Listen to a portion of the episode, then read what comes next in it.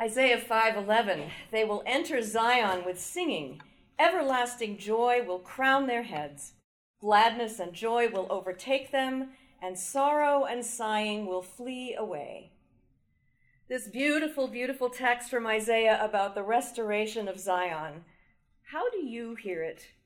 What is the deep yearning the deepest longing the most wild and unimaginable hope that this text pulls out of your heart. Parched lands will be watered and burst into bloom. Weakened bodies and hearts, worn down by constant fear and dread, will be healed as God turns all wrong into right and salvation. All our bodily infirmities will be healed, and the evildoers who hurt and destroy, the jackals, the lions, the ravenous beasts, those who commit unspeakable wrongs, will no longer be on our path. This is a vision of complete and unending joy and liberation. Do you hear this as a vision of healing? Real question. Do you hear this as a vision of justice? Do you hear both? Yes?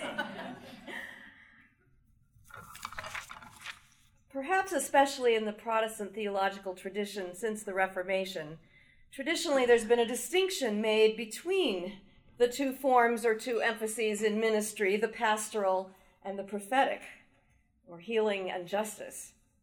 Traditionally, the pastoral ministry has focused on the cure of souls, going all the way back to the early church's tradition of cura animarum offering assurances of consolation and forgiveness to those who are suffering from grief or a heavily burdened conscience. In the middle of the last century, the classic functions of pastoral care were articulated as healing, sustaining, guiding, and reconciling. And this has been at the heart of what we have constructed as the meaning of pastoral ministry. The central image of pastor, of course, is the shepherd, for Christians, the model of Christ as the Good Shepherd in the Gospel of John, who cares for the flock and guides them, protects them from wolves and marauders, and loves every last one of them. In a broader sense, which is how pastoral theology is often conceived in Catholic, Orthodox, and also Jewish traditions, the pastoral ministry includes all the various things that the priest or rabbi does to bind up the good of the congregation and the well being of its members. Who would not be inspired by this pastoral calling to care for the least and the lost, the ill and the hurting, and to love every last one of them? The prophetic ministry, in contrast, has been understood as the ways in which we engage in proclamation and advocacy, following the example of the prophets of old. And for Christians, the example of Jesus, who in the Gospel of Luke, verse chapter 4, verses 18 to 20, inaugurated his ministry with this reading from Isaiah himself. The Spirit of the Lord is on me, because he has anointed me to proclaim good news to the poor. He has sent me to proclaim freedom for the prisoners and recovery of sight for the blind, to set the oppressed free, and to proclaim the year of the Lord's favor. Jesus' ministry is full of examples of turning the status quo upside down and proclaiming a vision of a realm of God's own pure desire, where the last would be first and the first of this world as we have known it would be last, and where justice would prevail. This is a calling and ministry that goes far beyond a notion of charity, where the privileged give to the poor out of a sense of noblesse oblige, but rather calls us to roll up our sleeves and get into real relationships in communities to address the root causes of oppression and to work to make Isaiah's vision a reality here and now. It's the vision that inspired the evangelical movement, the Oxford movement, the social gospel, and the Catholic worker movement's direct relationships with the poor in the 19th and 20th centuries. Isaiah and the prophets of the Hebrew Bible were for both Christians and Jews that solid rock on which the civil rights movement in America was built. This is the calling and ministry that causes us to take to the streets and proclaim in the name of God that Black lives matter and to take back the night from rapists and sexual predators. a timely reminder that April is Sexual Assault Awareness Month.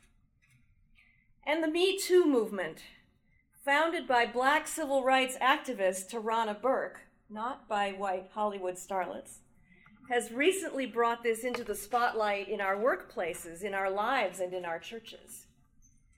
Being unapologetically and boldly centered on the gospel message of social justice, who would not be inspired by this prophetic calling?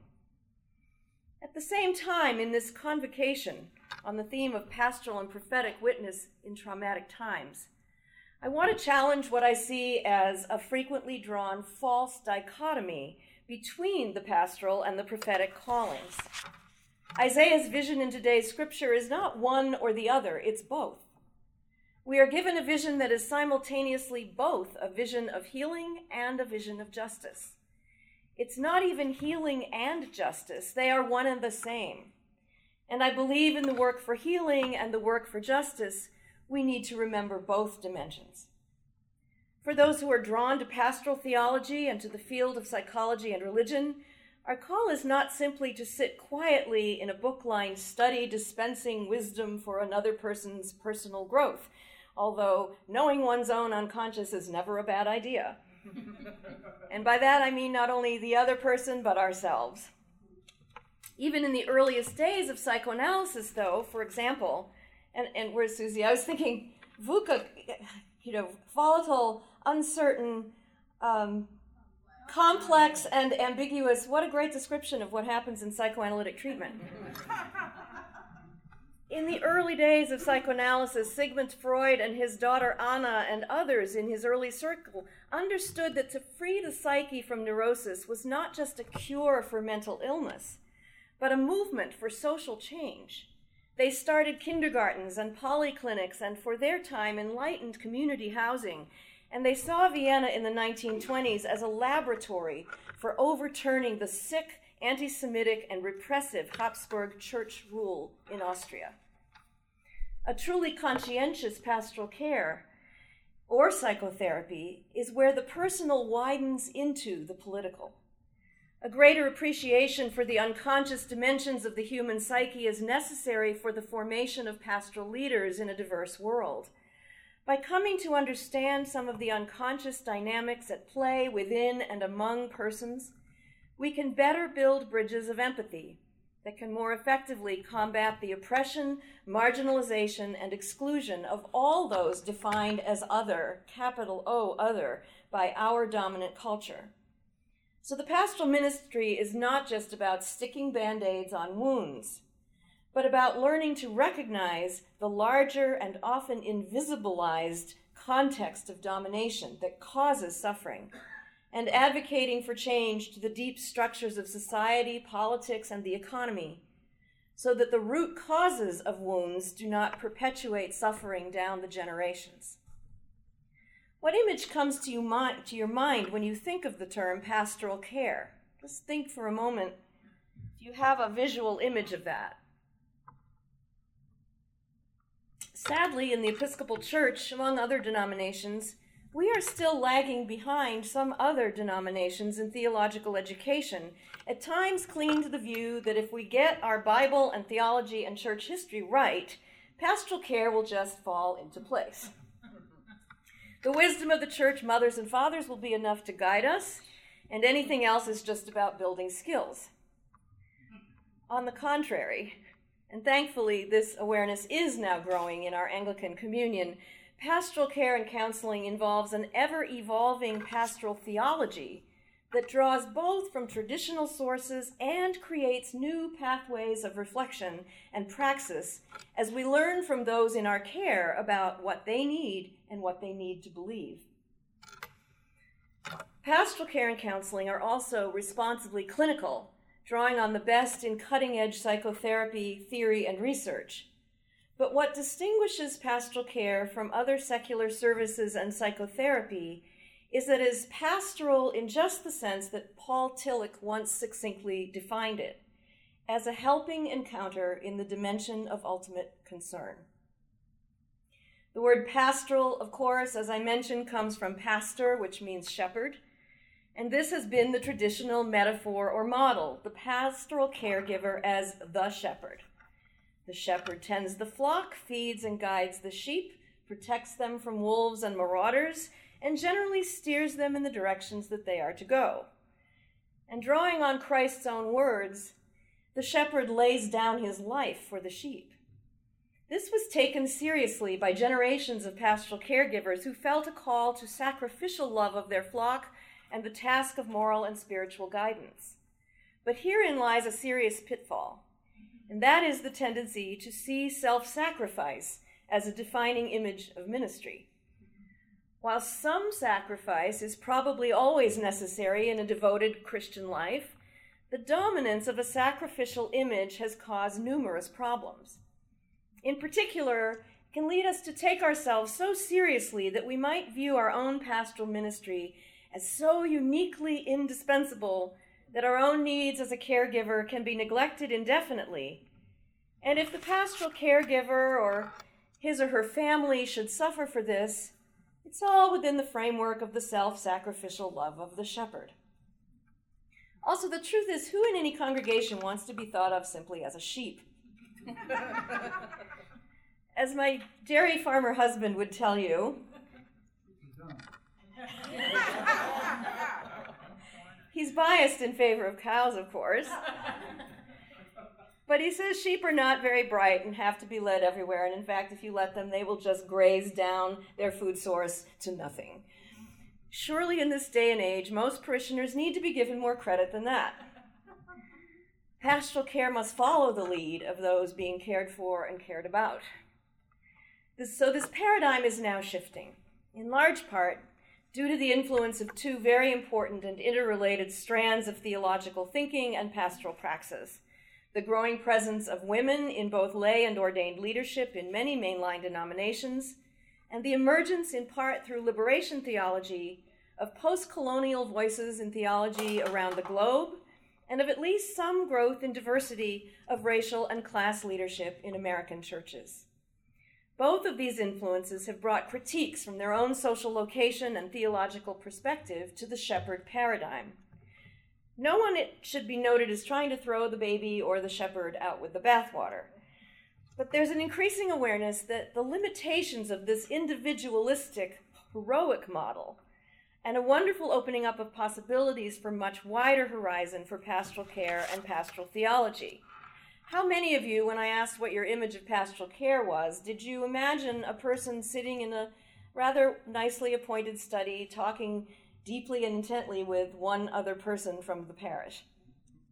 Okay, so that image persists, right? So we're opening or widening this image, and it can be seen in at least four areas. One, listening as primary practice. Two, context.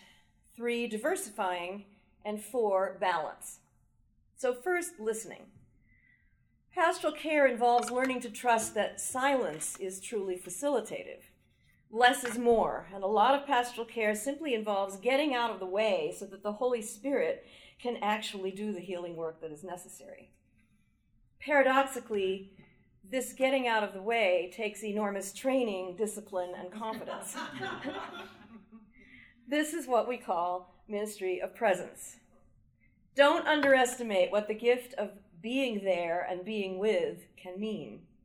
Our listening creates a space in which together we can listen for the promptings of the Spirit in the parishioner's or patient's life, make meaning of the deep hurts, and find new openings for creativity and growth.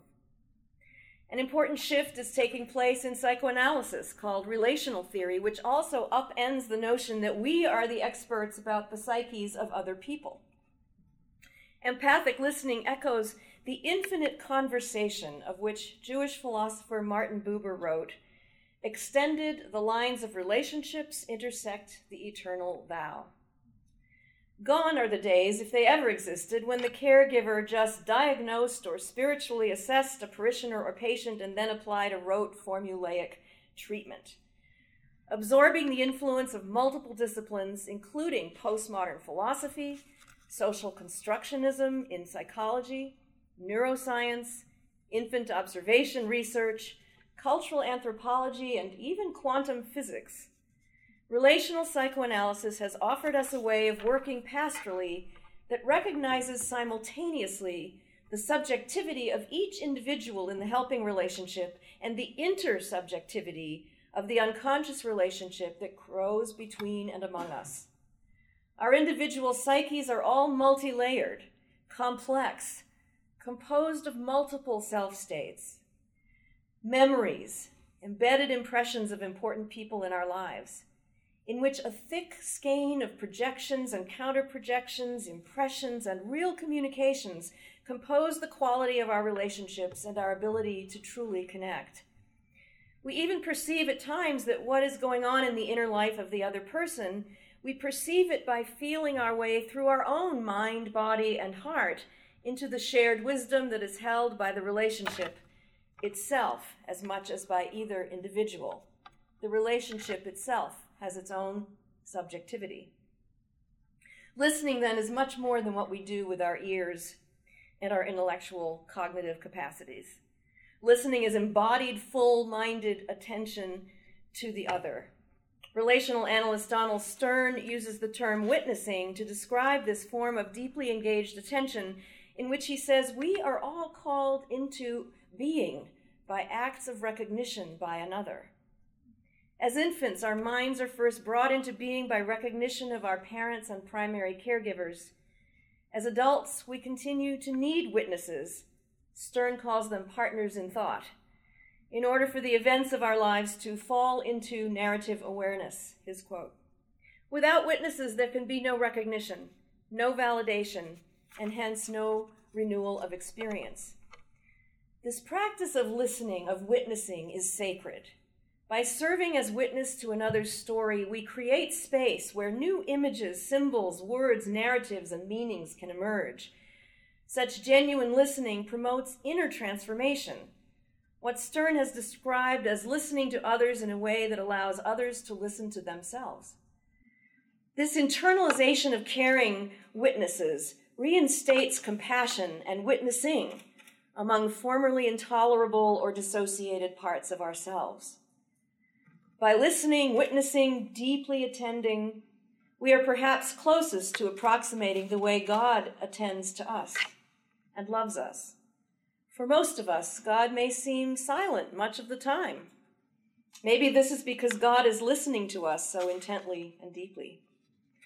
Perhaps when we truly listen to another with our whole mind and heart, body and soul, we are even instruments, however fleetingly, of God's own healing recognition God's power to resurrect us, God's own infinite love.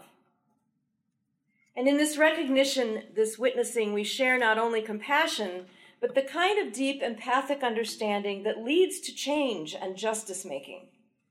This leads to the second area of change in the pastoral field, that of context. Carol Watkins Ali, a pastoral counselor in Denver, tells this story. Lemonine was in her early 40s when she died. She left behind two children, a daughter in her early 20s, and a son in his last year of high school. She had raised both of them as a single parent most of their lives. She left also a toddler granddaughter whom she was resigned to raise if she had to, aging parents who divorced when she was a child, and a sister from whom she felt estranged. For all appearances, Lemonine was a middle class black woman well educated, articulate, and very talented, an artist.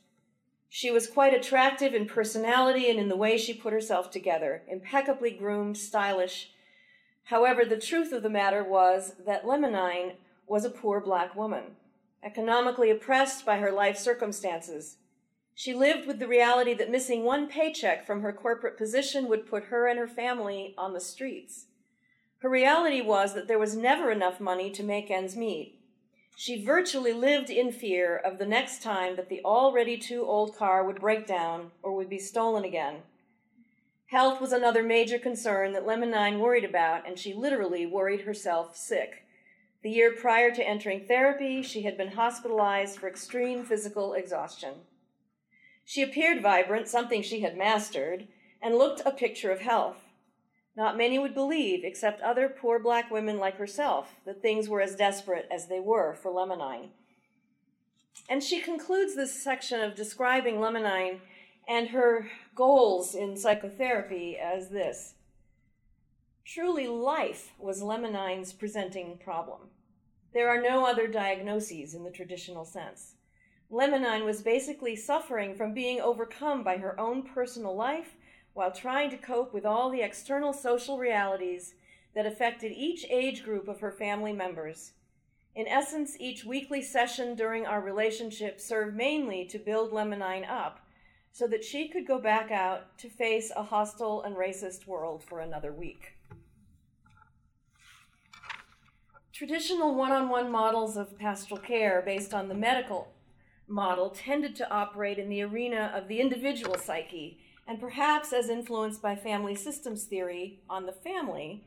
But individual and nuclear family models, while still very helpful to many, nevertheless have ignored the larger dimensions of human experience, including social, political, economic, racial, ethnic, and cultural surroundings in which any individual's life is embedded, and which brings additional pressures, stresses, and traumas, both acute and ongoing, to bear on an individual's growth and the living of a life. The increasing awareness of these contextual realities has led pastoral theology into an awareness of the connection between pastoral care and the work for justice. In the words of Larry Kent Graham of Iliff School of Theology, there has been a shift from relational humanness, not bad in itself, to relational justice. Relational justice means that pastoral care can no longer focus on the individual in isolation from the wider context. And this takes us into the arena of advocacy as well as individual care, and an awareness that our own openness to the reality and the wisdom for those whom we care can model the kind of mutuality and correct for the kind of top down power over expert role that once held sway. We are no longer just called to be good, quote, active listeners, although that is never a bad idea, but empowerers with a social analysis that informs care. We need to hold in our awareness the wider contextual realities in which individuals struggle to live their lives and to refrain from diagnosing as individual psychological or spiritual problems what are in fact outcomes of societal rather than individual illness and spiritual malaise. In concrete terms, this means the arena of care is broadened, no longer confined only to that book lined pastor's study. The pastoral care may be understood as the preaching of sermons that call for personal empowerment and liberation of persons, offering small groups for support, Bible study, and discipleship aimed toward changing those realities that stifle and oppress individuals' lives and community and then getting out there in the wider community doing public theology.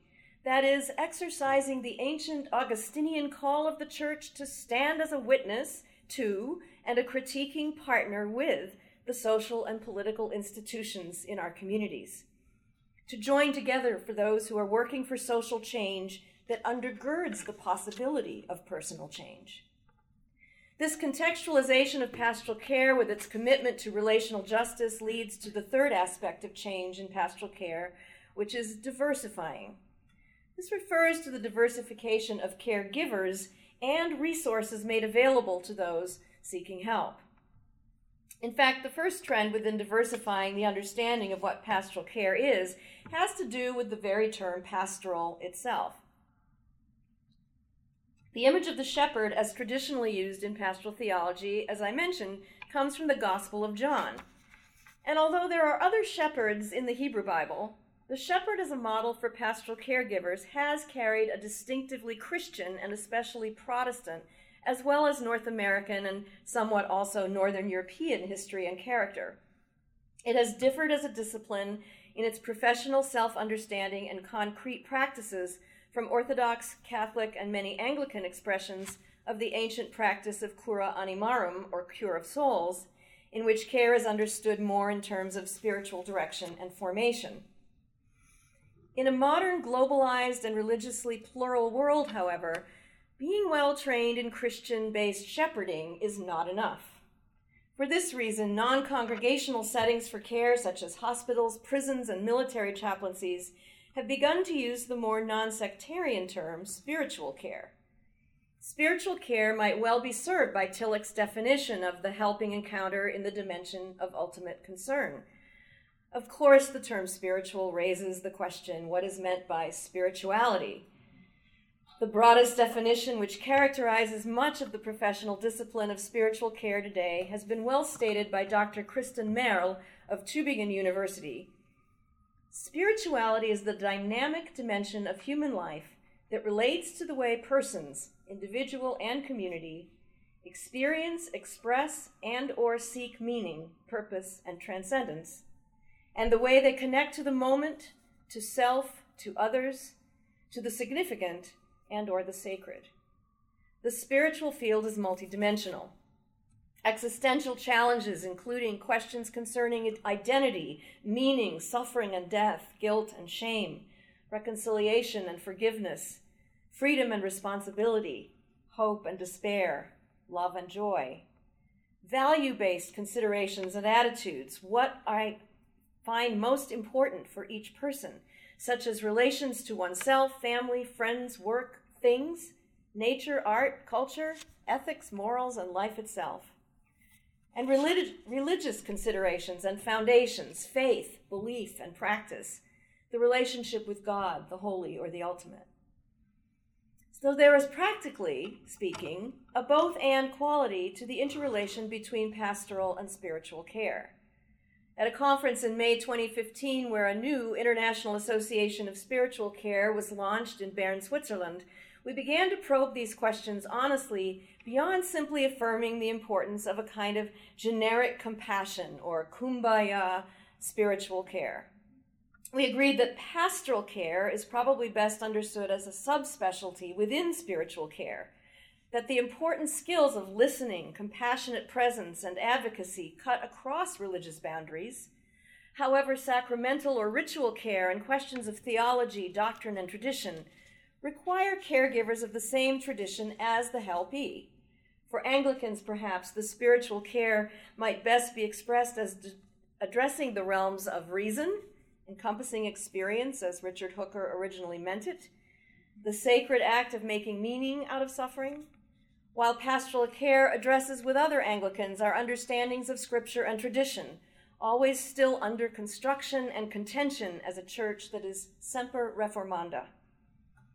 And this leads to another point about diversification, which is teamwork, community, and collaboration. Not all pastoral or spiritual care has ever been dispensed in the one on one setting of a professional office with a fixed appointment, even if that's the image we have cultivated. Nor has all pastoral care ever been dispensed solely by the clergy. The one on one model in North American pastoral care has all too often perpetuated a one down expert role that tends to subtly fix rather than empower the person coming for help. However, there's now a growing respect for the wide variety of resources available for pastoral care and for the clergy person or chaplain as one resource, albeit an important one with particular gifts, but only one resource among many. Pastoral theologians, using a phrase from Bonnie Miller McLemore of Vanderbilt University, are now reconceiving pastoral caregivers as facilitators of networks of care rather than solitary caregivers. Margaret Kornfeld similarly wrote about pastoral care as a paradigm of cultivating wholeness, in which a variety of gardeners with a variety of expertise collaborate in the facilitation of spiritual growth and healing. The person often recognized as the founder of modern American pastoral care, Anton Boisen, was concerned that pastoral caregivers turn from an over reliance on theory and texts to a more existential respect for the life of individuals in all their uniqueness. He called for the study of living human documents rather than books. And this phrase, living human documents, struck a resonant chord in pastoral caregivers who sought to get closer to the lived inner experience of their helpees. Even this paradigm, however, was limited by an individualistic bent and Bonnie Miller McLemore has proposed replacing the living human document with the living human web as an appropriate subject for investigation, interpretation, and transformation. She advocates for, quote, a shift toward context, collaboration, and diversity, in which the work of caregiving includes both individual and communal care, respecting the complexity and multiple contextual realities of persons' real lives. In concrete terms, this means the notion of care expands from the lone pastoral caregiver with a lone parishioner or couple or even a family to a web of resources gathered collaboratively to address the complex layered needs and struggles of each helpee. Means having a well thumbed contacts list, including a wide variety of personally known and trusted helpers in the community. If you're doing if your fingers are doing the walking through the yellow pages when someone is sitting there in crisis in front of you, you have not done your homework in advance. We need to be able to say, I know this resource person and I trust them. Lay Eucharistic ministers and other empowered lay caregivers are also important for us to share responsibility. Small group leaders, Stephen ministers, parish nurses, and pastoral care teams. And it also means hitting the pavement to identify and join with others who are working to change the conditions that perpetuate suffering. And to bring individuals like that who are working in our communities back as witnesses to the wider needs of the community in our congregations. There's a hidden benefit to this approach because although it sounds a lot like work, going out and meeting all these people and creating all these networks of relationship, in fact, it's a lot less taxing than the old paradigm because we no longer have the sole responsibility for the care of the flock. This now becomes a shared responsibility and a collaboration of the whole body of Christ by virtue of our baptismal covenant and not by virtue of ordination with the wider community. And this finally leads to the last and fourth aspect of change I mentioned, which is balance. A collaborative model of pastoral care replaces that old self sacrificing model of the shepherd who lays down his or her life for the sheep with a model of balance exemplified in care for self as well as care for others, and a respect for boundaries as a positive good. The image of the oxygen mask on an airplane is a trite but true analogy. The safety announcement that says to put on your own oxygen mask first before helping another person. If we exhaust ourselves in giving without taking time to replenish, if we burn out, what use are we to anybody? Also, not much use to ourselves, and our relationships with others, and even God suffers. We may lose sight of our countertransference, that psychoanalytic term that means how we feel in relation to those who come to us for care, both positively in terms of our capacity for empathy and negatively when we begin to unconsciously act out old roles and dynamics from our own unresolved issues. When we overextend ourselves on behalf of others, we're prone to falling into a trap of self aggrandizement of the martyr. I'm indispensable. I'm so important. Everyone needs me. This need to be needed can be toxic. We don't have time to refuel as we should in prayer and rest and personal self nurturing activities, and pretty soon we start deriving our sense of self worth from those we are helping rather than from the resources of our own personal lives, and most importantly, rather than from our own nourishing relationship with God. Our self awareness is also critical in our public work for justice. Knowledge of the unconscious of the places where we ourselves have been wounded, even traumatized, is central to effective advocacy. We will not be at our best as church or community organizers, change agents, and activists if we don't understand some of our deep personal motives that help fuel the legitimate and righteous anger we feel toward injustice. If we're only fueled by an unconscious wish to throw down all authority because, for example, father or mother were harsh and authoritarian. If we are only fueled by a desire for retribution because of traumas we have suffered and survived in the past, then we may be prone to unleash our anger onto one another in a kind of more pure and righteous than thou way, trying to make the next person more politically correct even than ourselves. Or we may simply burn out. Our anger is valid, and its roots need to be made conscious so that we can channel it towards strategizing together how best to speak truth to power in love, as the Quaker saying goes, with maturity and consciousness, as well as, or hand in hand with, our zeal. Pastoral theologian Jeannie Stevenson Moessner has held up the biblical image of the Good Samaritan as an alternative to the shepherd. The Good Samaritan helped the man who he found on the side of the road, half dead, stripped, and beaten, but he also went on with his own journey. He did not give his life for the stranger, he rather shared life with him. And further, he made a referral. he solicited the help of the innkeeper, pledging resources and support and pledging to return, but also keeping all the other commitments of his life. He kept all his commitments in balance. This story, in fact, is a useful example of the power of a good, timely referral to a trusted resource. Nor did the Samaritan refer and dump, but rather promised ongoing support of the referral. We don't refer and say, okay, got that one done. All this he accomplished without sacrificing his own plans and without becoming entangled in an enmeshed dependency relationship inappropriate to the task of care. The message of the Samaritan is simple, but poses a healthy alternative to some traditional models of care.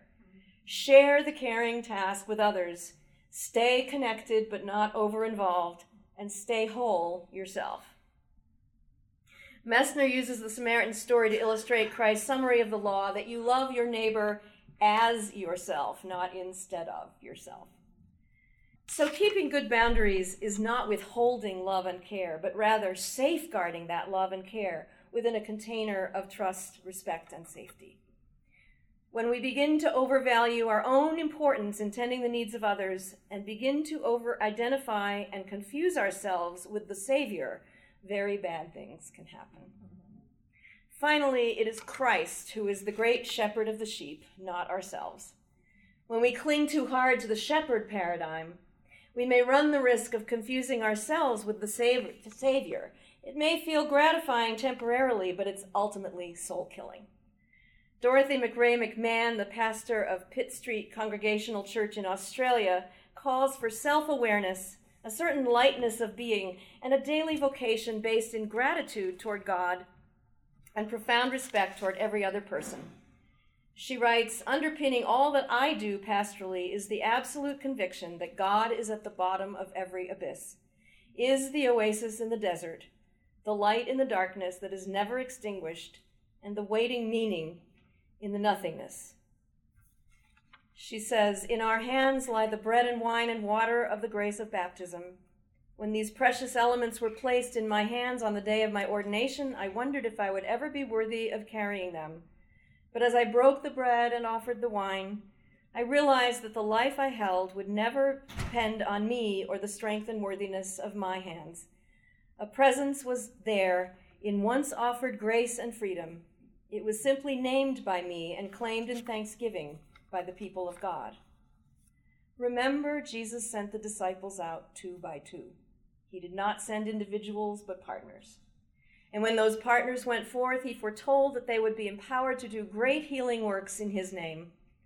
This is the image for me that replaces the paradigm of the shepherd, the image of the disciples going out as partners without lots of extra provisions, but with the confidence of the gospel and the reliance on the hospitality of strangers that would make their mission complete. That gospel message of love and justice together offers us an alternative to the division between the pastoral and the prophetic. Bearing the wonder of the message of healing and liberation that we have received, we can become companions to one another on the journey. And as we go, we may find, as did the disciples on the Emmaus Road, that we even end up, without realizing it, walking side by side with Christ Himself. Thank you.